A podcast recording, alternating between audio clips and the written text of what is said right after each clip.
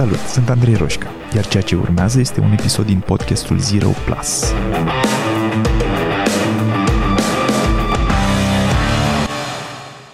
Salut! Astăzi voi vorbi despre cum voiam eu să mă fac om de afaceri când eram mic, cele patru modalități în care poți să-ți câștigi banii, despre diferențele dintre a fi angajat și a fi freelancer din punct de vedere financiar și voi dezvolta poate cea mai importantă idee pe care mi-am luat-o eu din cartea Cadranul banilor al lui Kiyosaki, idee care sper să te ajute și pe tine să ai o relație mai bună cu banii și, de ce nu, mai multă libertate, să îți trăiești viața asta așa cum vrei tu. Dar înainte de asta, vreau să anunț și aici că foarte curând voi lansa cel mai mișto program de training construit de mine până acum, unul în care poți deveni și tu change strategist, ca mine, Adică poți învăța o profesie nouă care să-ți aducă sens în viață, prin care să ajuți oameni și care îți dă libertatea să lucrezi de oriunde din lumea asta. Dacă vrei să afli mai multe detalii, intră pe adresa change.ro slash change strategist, lasă-mi datele tale și vei primi toate detaliile despre program ca să vezi cât de mult ți se potrivește. Dar să revenim la rolurile din care putem câștiga bani în această viață. Știi când erai mic și te întreba lumea ce vrei să te faci când o să fii mare? Bine, eu nu mai știu ce, spun, ce le spuneam părinților când eram foarte mic, dar mi-aduc uh, foarte clar aminte de niște momente în care eram la mine acasă și aveam niște uh, mașinuțe mici de metal cu care împreună cu prietenii mei foarte buni de la vremea aia și care îmi sunt prieteni foarte buni și acum. Um, ne jucam pe modelul uh, covorului din uh, sufragerie, plimbându-ne cu acele mașinuțe pe niște șosele, ziceam noi, și încercam să ne organizăm cu un fel de bani de... nu era chiar monopoli, dar ceva similar. Uh, erau niște bani de hârtie și voiam și noi să ne purtăm ca adulții și să cumpărăm lucruri și să vindem lucruri. Și ne plimbam pe acolo cu mașina și fiecare dintre noi și în funcție de mașina pe care o avea, își uh, alegea un rol. Unul dintre noi a, avea o mașină de poliție și îi plăcea mașina de poliție, așa că spunea eu sunt polițist și de câte ori treceți pe aici eu o să vă trag pe dreapta și o să vă întreb lucruri și dacă depășiți limita de viteză va fi nevoie să-mi dați niște bani. Um, altul poate avea o mașină de o ambulanță, o salvare și uh, inventa accidente pentru ceilalți. Vedeți că tocmai te-ai lovit de un gard, o să vin eu și uh, te ajut și erau practic pretexte de a ne plimba cu mașinile și ne a, da, a ne da importanți pe acolo. Da, da, eram copii, eram mici. Îmi aduc aminte că în perioada aia um, eu nu puteam să-mi imaginez foarte clar ce aș putea să fac cu mașinuțele alea care îmi plăceau mie. Um, și când m-a întrebat unul dintre ei, dar tu ce faci? Eu i-am spus, păi eu sunt om de afaceri. Ceea ce este foarte amuzant și acum, pentru că nu prea nu mi-aduc aminte să fi avut exemple în familie de oameni de afaceri. Uh, nu știu de unde o luasem pe asta. Uh, în mod cert, în familia mea apropiată nu a, nu a existat, dar uh, nu mi-aduc aminte nici în, mă rog, cercul 2-3. Uh, în același timp, un alt lucru amuzant este că mie nu mi-au plăcut mașinile niciodată. Uh, nu am mașină, nu am nici măcar permis de conducere și nici nu-mi doresc. Deci este uh, foarte amuzant că atunci mă jucam cu ele și îmi imaginam că uh, ce voi face în viitor va fi cumva legat de asta. Da. Um, cert este că am rămas cu ideea asta în minte de a deveni om de afaceri fără să știu exact ce înseamnă omul de afaceri, dar intuind că va fi nevoie să se descurce cumva și să adreseze niște nevoi de astea mai puțin clare decât uh, a fi polițist sau a fi medic sau șofer de ambulanță. Um, apoi au trecut niște ani și am început să mă gândesc că voi avea nevoie să-mi câștig banii din ceva și cu cât m-am apropiat mai mult de facultate um, și de BAC, cu atât m-am întrebat mai mult cu ce, cu ce, ce voi putea face și care sunt skillurile mele de fapt. Și mi-aduc aminte că imediat după ce am terminat liceul, am dat de, am descoperit cărțile astea de dezvoltare personală. Nu erau atât de multe atunci, nu erau în limba engleză, toate erau în limba română, evident, care se găseau la noi și nici nu aveam acces atât de mult la ele. Și printr-un sistem despre care o să povestesc în mod cert într-un episod viitor, că e o altă poveste acolo, am ajuns totuși să citesc um, oameni cum ar fi Brian Tracy, um, dar și Robert Kiyosaki. Robert Kiyosaki, care, realist, dacă sunt rea- uh, sincer până la capăt, uh, mi-a schimbat viața. Uh, în perioada aia, cel puțin, a avut un impact major asupra mea. Acum, cu experiența de acum, uitându-mă înapoi, nu pot să zic că îmi place omul. Uh, dacă îl cauți prin interviuri, probabil că nu o să-ți placă nici ție. Însă, am avut chestia asta și pf, cred că simt că m-a ajutat enorm. Am avut deschiderea asta în care întotdeauna am putut să mă uit la un om care e foarte bun la ceea ce face profesional și să învăț de la el chiar dacă nu îmi place în mod deosebit de el. Adică nu l-am, nu l-am luat nici pe Kiyosaki ca, ca pe un model. Pur și simplu m-am uitat la ce știe și am zis, cred că vreau și eu să învăț lucrurile astea. Și în, în timp, când mi s-au arătat uh, părți ale lui care nu-mi plăceau, uh, mai degrabă din sfera personală și subiective, în mod cert, uh, am ales că pe alea nu le vreau. Și nu le-am luat. Ce mi-am luat pentru prima dată de la Kiyosaki? Uh, mi-am luat din uh, cartea Tată bogat, tată sărac, uh, care există tradusă și la noi și povestea e, e, e o poveste foarte interesantă. Uh, nu o să intru în detalii acum, dar vreau să spun varianta scurtă pentru că e relevantă pentru ce vreau să povestesc astăzi. Uh, Kiyosaki a crescut cu doi tați. Uh, tatăl lui natural, care l-a crescut, și tatăl prietenului cel mai bun al lui Kiyosaki. Și avea un prieten bun, care și el avea un tată, doar că tatăl prietenului lui, uh, tatăl bogat, cum îl numește Kiyosaki, um, avea o viață foarte diferită de tatăl lui natural, tatăl sărac. Și el a putut să compare, în timp ce creștea, să compare stilurile de viață și modul în care se raportează la bani fiecare dintre oamenii ăștia. Și fiindcă a avut aceste două exemple, a putut să discernă între ele și să aleagă varianta care i s-a părut mai bună. Uh, care evident că, din punct de vedere financiar, s-a, a fost cea pe care a luat-o de la tatăl bogat, tatăl prietenului lui, și care i-a influențat viața și care i-a explicat conceptul de cash flow quadrant sau ceea ce este numit în, tradus în română cadranul banilor, care este o altă carte a lui Robert Kiyosaki. Deci, am, am învățat acest cadran al banilor de la tatălui bogat. Um, tatălui bogat care renunțase la liceu, înțelegeți acum de ce era foarte interesant pentru mine acest model, uh, că era greu liceu și nu eram convins că vreau să fac facultate, cum am povestit într-un episod anterior. Um, renunțase la liceu și era bogat și făcea bani din, uh, din cadranul de uh, investitori, din proprietari de business. Dar imediat mai multe despre cadranele astea. Ce voiam acum să subliniez este uh, că se numește cash flow quadrant și este, din nou, tradus la noi ca fiind cadranul banilor.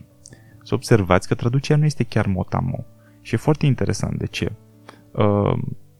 Uh, cred, îmi imaginez, că uh, traducătorii au ales să spună cadranul banilor, fiindcă are mai multă priză la public.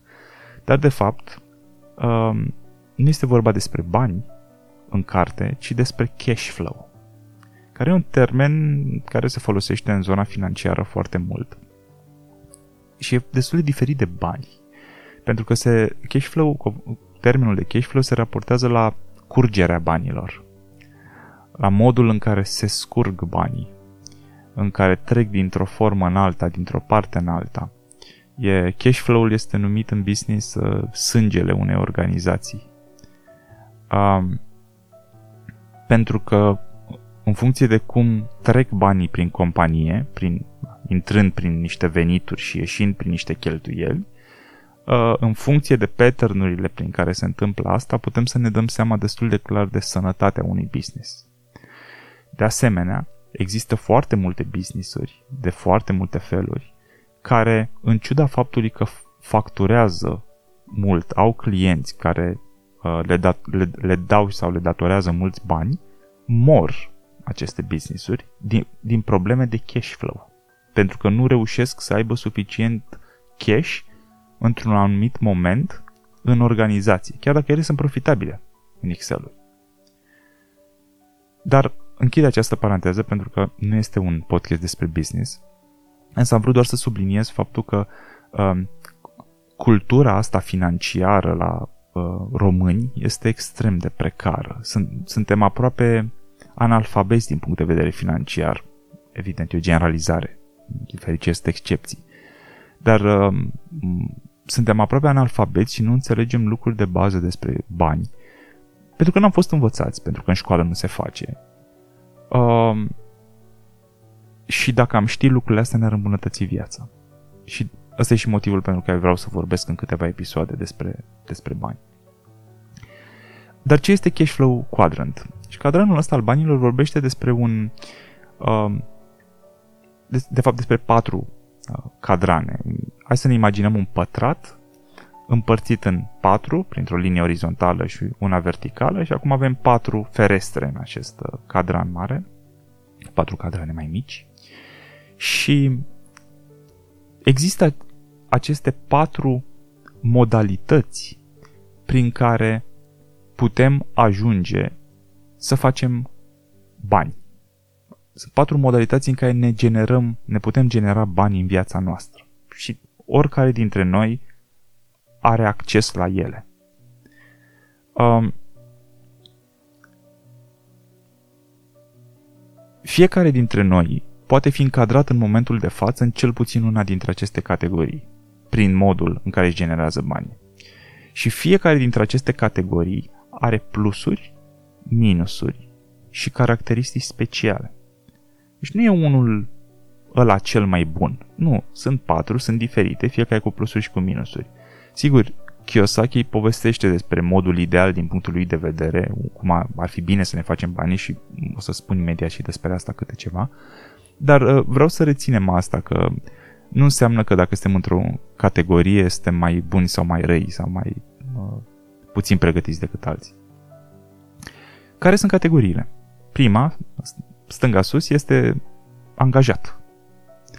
Apoi avem freelancer, tot în partea de stânga jos, a acestui pătrat, să zicem. Iar în dreapta avem proprietar de business, business owner, și în dreapta jos investitor. Și le operând. Angajatul. Uh, angajatul valorizează certitudinea, siguranța, safety-ul. Și ăsta e principalul lucru pe care îl valorizează. Și suntem învățați, mai ales în România, că acolo vrem să fim. Că e safe. Ce face angajatul este că el câștigă bani în sistemul altcuiva. Și poate asta e diferența majoră. Deci cineva a construit un sistem, un business, businessul a angajat pe angajat și acum el câștigă bani în, sistem, în acest sistem al altcuiva. Problema cu zona de angajat este că timpul egal bani. Adică tu dai niște ore pe zi, 8, 9, 10, mai multe, și în schimb primești niște bani.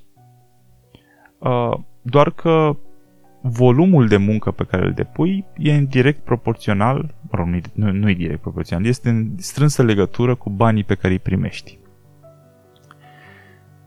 Cred că ne e cel mai familiar cadranul ăsta. Să trecem la următorul. Ceea ce Kiyosaki numește liber profesionist, care ar fi freelancerul de astăzi.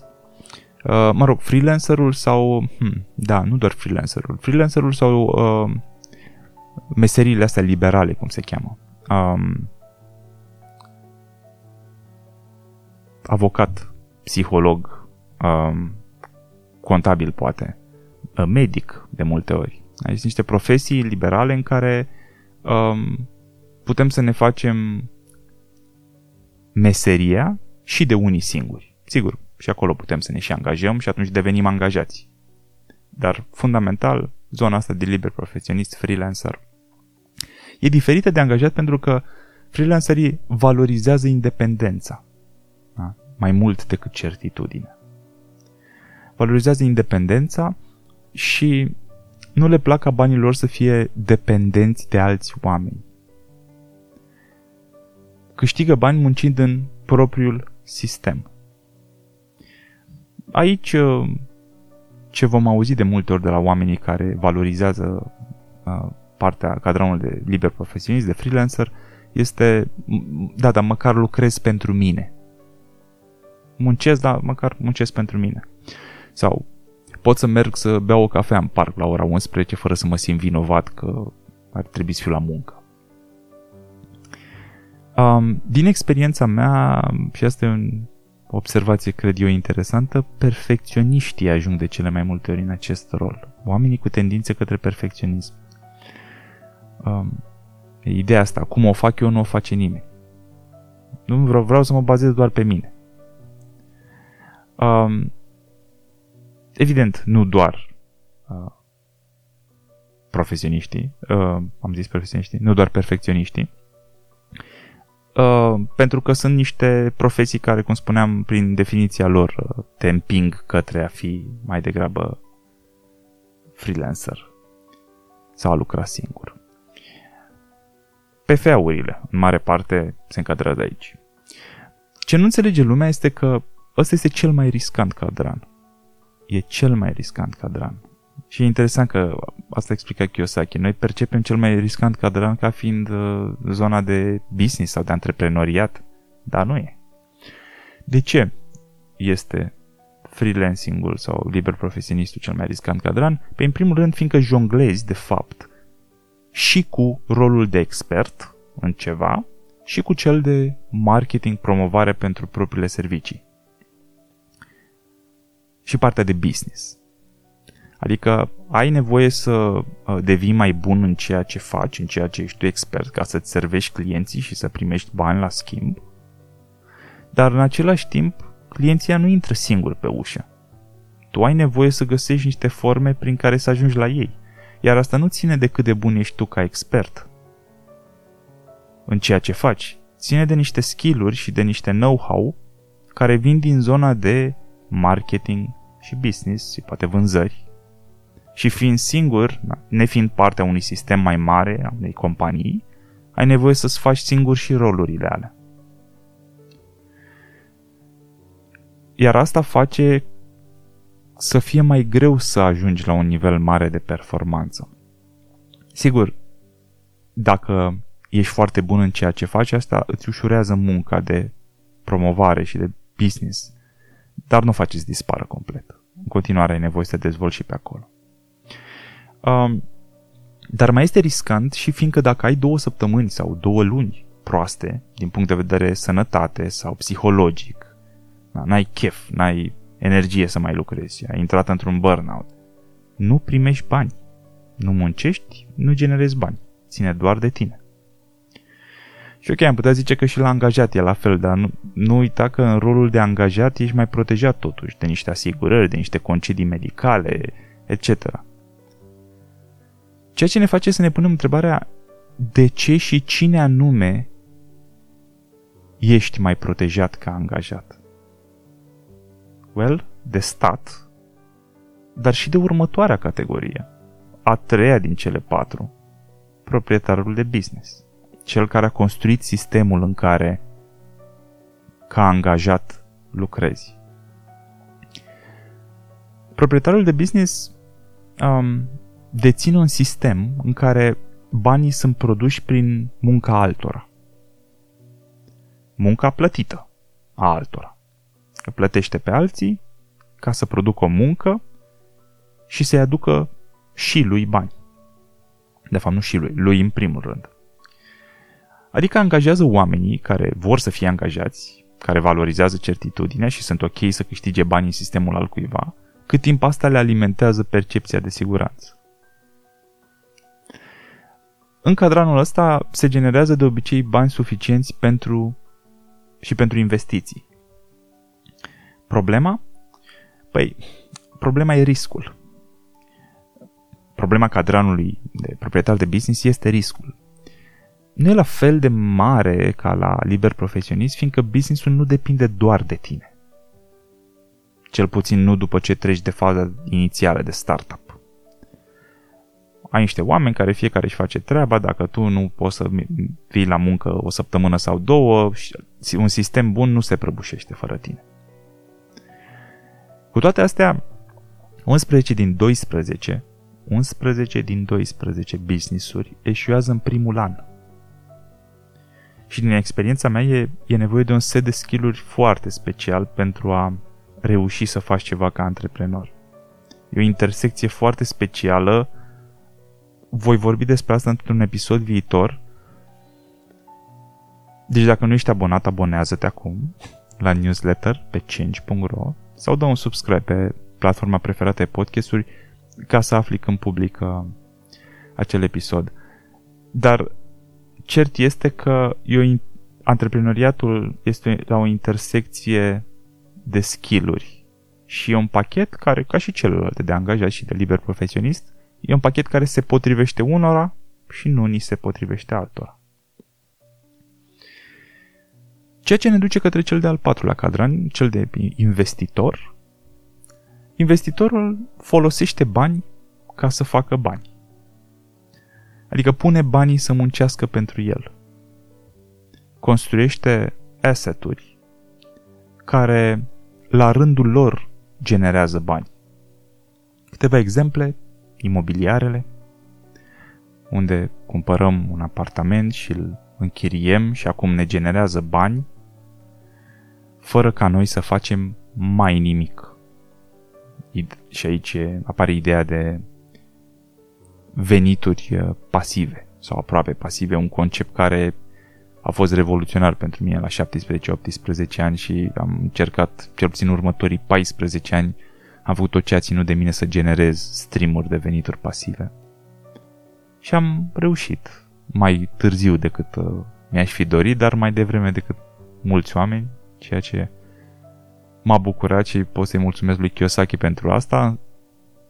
Aici sunt niște exemple cum ar fi imobiliarele, acțiuni la bursă, obligațiuni, o grămadă de alte variante, dar de principiu modalități prin care odată ce ai făcut bani, îi plasezi în niște locuri deștepte și acum ei îți generează ție alți bani. E cel mai bun cadran pentru a genera averi semnificative, zice Kiyosaki. Problema cadranului e evidentă. Trebuie să ai bani ca să poți genera bani. Adică nu poți să aterizezi direct în cadranul de investitor, ai nevoie să fi făcut sau să fi moștenit, în cazul unora mai fericiți, uh, să fi făcut suficienți bani în alte cadrane. Um, și aici vreau să dau un exemplu. Dacă ai un apartament care generează 300 de euro pe lună, să zicem, îl închiriez cu 300 de euro pe lună. Um, scădem taxe, scădem, s-a stricat aerul condiționat sau alte lucruri, rămâi, să spunem, cu 3000 de euro pe an, rotunjim. Dacă te gândești ce îți poți cumpăra în plus cu 3000 de euro pe an, da, sunt puțini care ar spune, eu nu vreau banii ăștia. Clar, toată lumea își dorește 3000 de euro în plus pe an, indiferent cât câștigi. Doar că dacă te, te gândești, wow, dar ce mi-aș putea cumpăra, ce aș putea accesa în plus cu acești 3000 de euro, în momentul ăla ai gândit ca un angajat.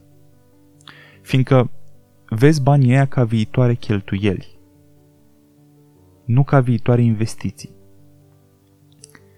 Dar dacă te uiți la cei 3000 de euro ca la cred că o să mă îmbogățesc, um, nu mai sună ca ceva ce fac majoritatea oamenilor, nu? Adică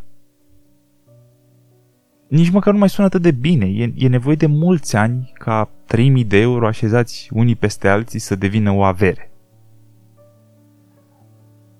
Deci parcă ideea de a avea o garsonieră sau un apartament și a obține acești 3000 de euro, deși te poate ajuta clar să genereze niște venit pasiv, nu este ceva ce te poate îmbogăți. Nu peste noapte în niciun caz. În același timp, trebuie să faci destul de mulți bani ca să poți să-ți cumperi un apartament pe care apoi să-l închiriezi, nu? Um, sigur, asta s-ar schimba dacă ai avea trei apartamente, să spunem, sau cinci. Dar ca să ai trei apartamente în momentul de față în România, probabil ar însemna să ai deja o avere netă de câteva sute de mii de euro bune. Deci ar trebui să ai deja banii, cum spuneam, și e puțin probabil să-i fi făcut ca angajat. E puțin probabil să fi pus deoparte ca angajat niște sute de mii de euro ca apoi să le poți investi în câteva apartamente, de exemplu, sau în acțiuni sau în altceva. Um, ca să poți să speri că din rolul de angajat, la un moment dat sari direct în rolul de investitor și pui banii să muncească pentru tine. Uh, și asta mai ales dacă tot ce ai generat ca salariu, ca venituri, ai cheltuit pentru că ai mindset de angajat. Imediat mai multe despre asta. Concluzia este că ce spune cadranul banilor este că ideal ar fi să ne mișcăm din rolul de angajat sau freelancer sau liber profesionist, da? Să ne mișcăm dintre, din unul din aceste cadrane în care suntem acum către proprietar de business iar odată ajunși acolo să folosim acest rol de proprietar de business pentru a obține, atenție, skill-uri și bani pentru a putea investi, mișcându-ne către cadranul de investitori în felul ăsta, locul unde se pot multiplica cu adevărat bani. Vreau să mai zic o dată asta. Plecăm din, idealul ar fi să plecăm din zona de angajat sau liber profesionist către proprietar de business, fiindcă acolo putem obține nu doar banii, suficient de mulți încât să devenim investitori, ci și skillurile. Și asta e critic, pentru că în construcția unui business se dezvoltă mult mai, o paletă mult mai largă de skill-uri decât poți dezvolta în orice rol de angajat. Chiar și într-un rol de manager de multinațională, de CEO, îți dezvolți mai puține skill-uri, o paletă mai îngustă de skill-uri decât îți, ești, ești forțat să-ți dezvolți în zona de uh, proprietar de business, hai să zicem antreprenor acum. Um, iar asta dau acces la, la cadranul și rolul de investitor. Și am să vorbesc într-un episod viitor despre mindsetul de investitor un pic mai mult, că merită cel puțin un episod uh, de sine stătător. Însă nu vreau să termin acest uh, episod înainte să vorbesc un pic despre citatul principal din carte sau ideea de bază pe care mi-am luat-o eu de, din carte. Um, care cred că vă, vă poate schimba viața începând de mâine, că mie mi-au schimbat-o. Um, citatul este așa. You don't become rich when you work hard to make money that you then spend. You become tired. Nu devii bogat, nu te îmbogățești atunci când muncești din greu ca să faci bani pe care mai apoi îi poți cheltui. În felul ăsta doar devii obosit, nu bogat. cheltuielile voastre, ale noastre, nu au voie să crească odată cu veniturile voastre. Este cred că este cea mai importantă idee despre management financiar la nivel personal pe care o putem învăța din, nu știu, am citit niște 50 de cărți probabil pe tema asta, mi se pare cea mai puternică idee. Cheltuielile noastre nu au voie să crească odată cu veniturile noastre. Adică, uite-te cât câștigai acum 2-3 ani, câți bani puneai deoparte pe lună și cât câștigi acum. Câți bani pui acum deoparte pe lună. Deci avem câți bani fac, venituri, minus cheltuieli. Acum 2-3 ani și din nou venituri minus cheltuieli acum. Dacă veniturile tale au crescut în ultimii ani, dar nu economisești sau investești bani lunar, ai nevoie să schimbi asta. Și știu că soluția pare a fi să cresc veniturile. Toată lumea zice, va, trebuie să cresc cumva veniturile, că nu, nu mi-ajung banii sau îmi doresc mai mulți. Dar dacă nu ai învățat să acoperi găurile prin care ți se scurg banii, creșterea veniturilor nu-ți va rezolva problema. Doar ți-o va face mai mare. De ce? Hai să-ți dau un exemplu, că poate e mai ușor așa. Am lucrat cu un client, am lucrat cu mulți clienți pe subiecte de genul ăsta, dar acum am pe unul anume în minte. Acum câțiva ani am lucrat cu un client care avea un salariu de 6.000 de lei și în fiecare lună cheltuia fix banii ăia. 6.000 de lei. Trei ani mai târziu și două schimbări de joburi mai târziu, salariul lui era dublu. 12.000 de lei, adică aproximativ 2500 de euro pe lună. Un salariu mare pentru România. Dar între timp își găsise un hobby nou. Mergea pe mare cu barca din când în când și mai ieșea și într-un club de asta de fițe o dată pe săptămână, unde începuse să plătească pe băutură de trei ori mai mult decât cu trei ani în urmă și să facă cinste tuturor și tot așa. Da, știți povestea, sunt convins că aveți exemple. Problema nu, nu, sunt, nu sunt lucrurile pe care ai ales să le facă cu banii. Problema este că acum câștiga, acum 3 ani mai târziu, câștiga 12.000 de lei pe lună. Și rămâneau, ați ghicit, fix 0. Treia de la lună la lună, ca probabil 90% dintre români cel puțin. Salariul pe care îl iau astăzi îmi ajunge până la sfârșitul până la salariul următor, cel mult, eventual mă și străduiesc un pic. In, și asta indiferent de cât câștigăm. Nu mă refer acum la cei care, din, din păcate, sunt într-o perioadă mai grea a vieții în care au un salariu foarte mic. Acolo mai există niște scuze. Dar cu cât salariul crește, cu atât scuzele alea nu mai stau în picioare. Și când spun salariu, putem încadra aici inclusiv veniturile din zona de freelancing. E acela, aceeași, aceeași idee. Uh, deci câștiga 12.000 de lei pe lună, îi rămâneau zero. Simțea că duce o viață un pic mai bună, că își permitea niște lucruri pe care înainte nu și le permitea. Mai o barcă, mai un club. Problema a apărut când și-a dat seama că vrea să-și schimbe jobul. Că nu mai găsește, nu-și mai ia bucurie din el. Nu-l mai face fericit. Um, de ce e asta o problemă? De ce a fost o problemă atunci? Pentru că cu 3 ani în urmă, la 6.000 de lei pe lună venituri și 6.000 de lei pe lună cheltuieli, avea o listă de companii și joburi la care, pe care putea spera să le obțină. Însă acum, la 12.000 de lei, lista era semnificativ mai scurtă. Ca să citesc din clientul meu, cine îmi dă mie 12.000 de lei pe lună, mașină de serviciu, benzină gratuită și asigurare privată de sănătate? nu găsești pe toate drumurile un job și o companie care să facă asta. De acord. Așa că e captiv într-o companie și un job pe care le urăște. Captiv. Simte că nu poate să plece de acolo. Simte că nu poate să plece pentru că dacă ar încerca să plece, ori ar fi greu să găsească ceva pe venituri atât de mari, ori ar accepta ceva pe, venituri, pe niște venituri, pe un salariu mai mic, care poate ar plăcea mai mult, dar n-ar mai putea să-și susțină stilul de viață actual. Și pentru mare parte dintre oameni este greu să spună, știi ce, lasă hobby-ul ăla și lasă ieșit în cluburi, eu mă mulțumesc cu 70% din banii pe care i-am avut în ultimii 3 ani. E greu.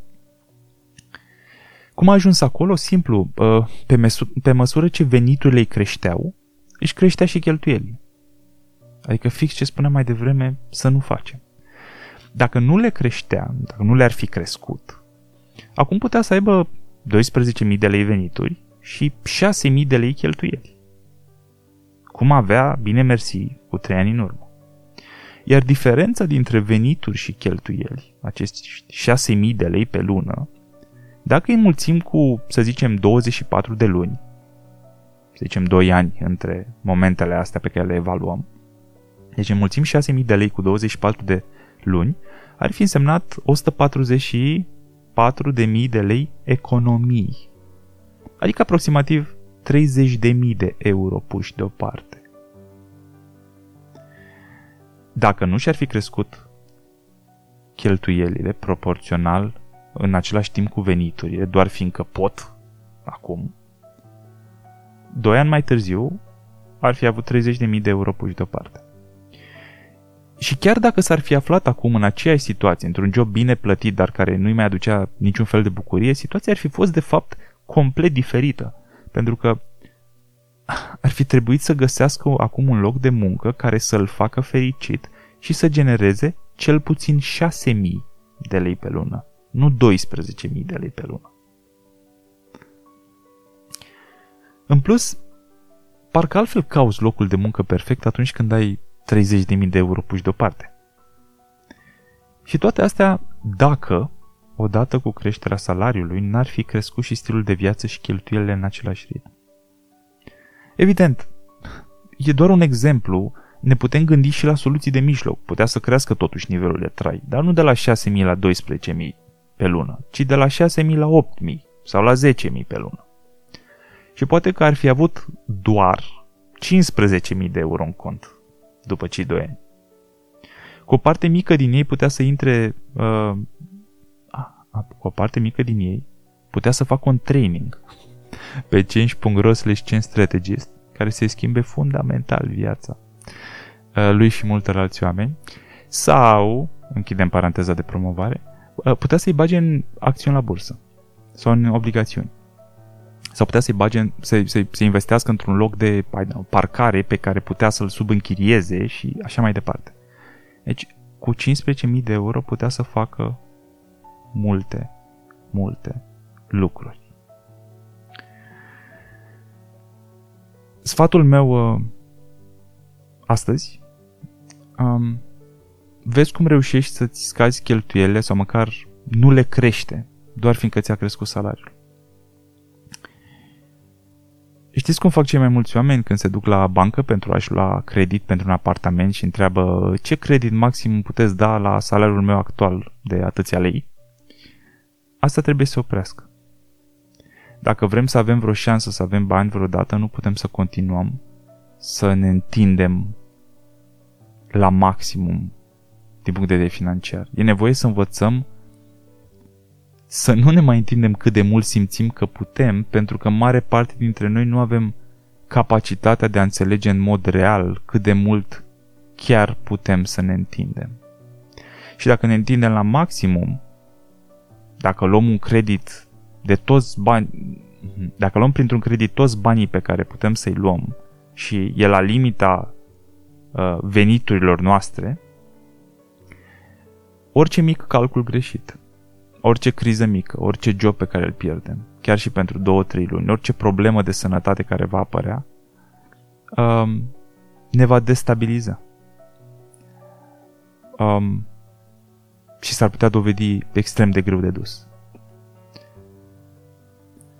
Și încă o credință limitativă comună pe care am lucrat de destule ori cu clienți și pe care o au foarte mulți români um, și vreau doar să o menționez, rolul banilor este să fie cheltuiți.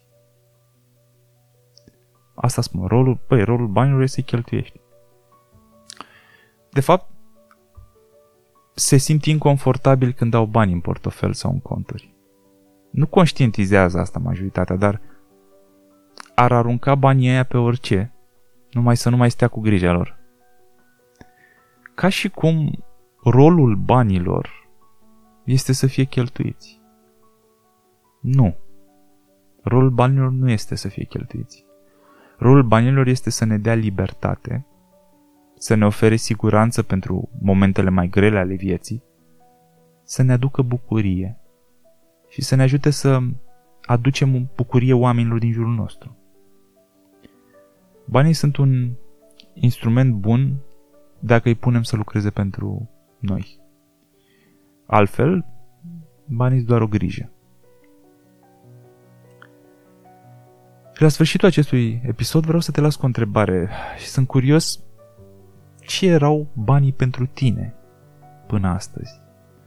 Um, cum ai învățat în familie să te raportezi la ei la bani? Poți să-mi lași un comentariu. Și dacă ți-a plăcut acest episod, probabil că o să-ți placă și cel intitulat 4 idei care mi-au schimbat percepția despre bani. Îl găsești dând o căutare după podcastul meu Zero Plus Andrei Roșca pe iTunes, Spotify sau YouTube, unde te invit să dai și un subscribe, fiindcă urmează și alte episoade la fel de utile, sper eu. M-ar ajuta mult un review, în special pe iTunes. Îți mulțumesc frumos și ne auzim curând.